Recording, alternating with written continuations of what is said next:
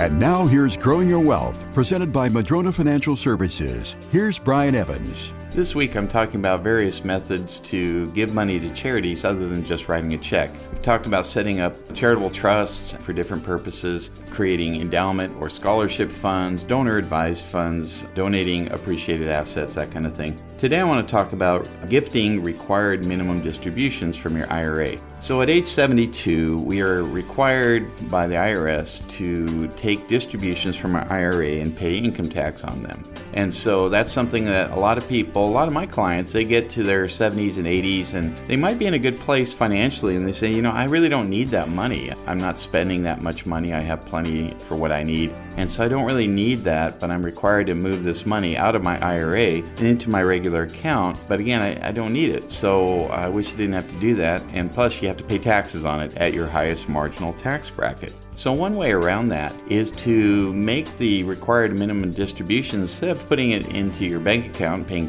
tax on it, you can donate it directly to a charity up to $100,000 per year, and that is not taxable to you anymore. You could have taken the distribution, paid the tax, and given the charity what's left, or by donating directly, the charity gets the whole amount and they don't pay any income tax on that. So, this is a great way to help a charity that you want, give them more of your, the money without you paying income tax first and having it go directly to them as your required minimum distribution. Even the mightiest of trees can be blown over if they don't have strong enough roots. The same is true with your investment plan. Can your plan withstand a financial storm? Go to MadronaFinancial.com and click on the Get Started button to request your rooted wealth analysis. You can also click on the chat button and ask us anything. We have a searchable library with answers to your questions. Visit MadronaFinancial.com.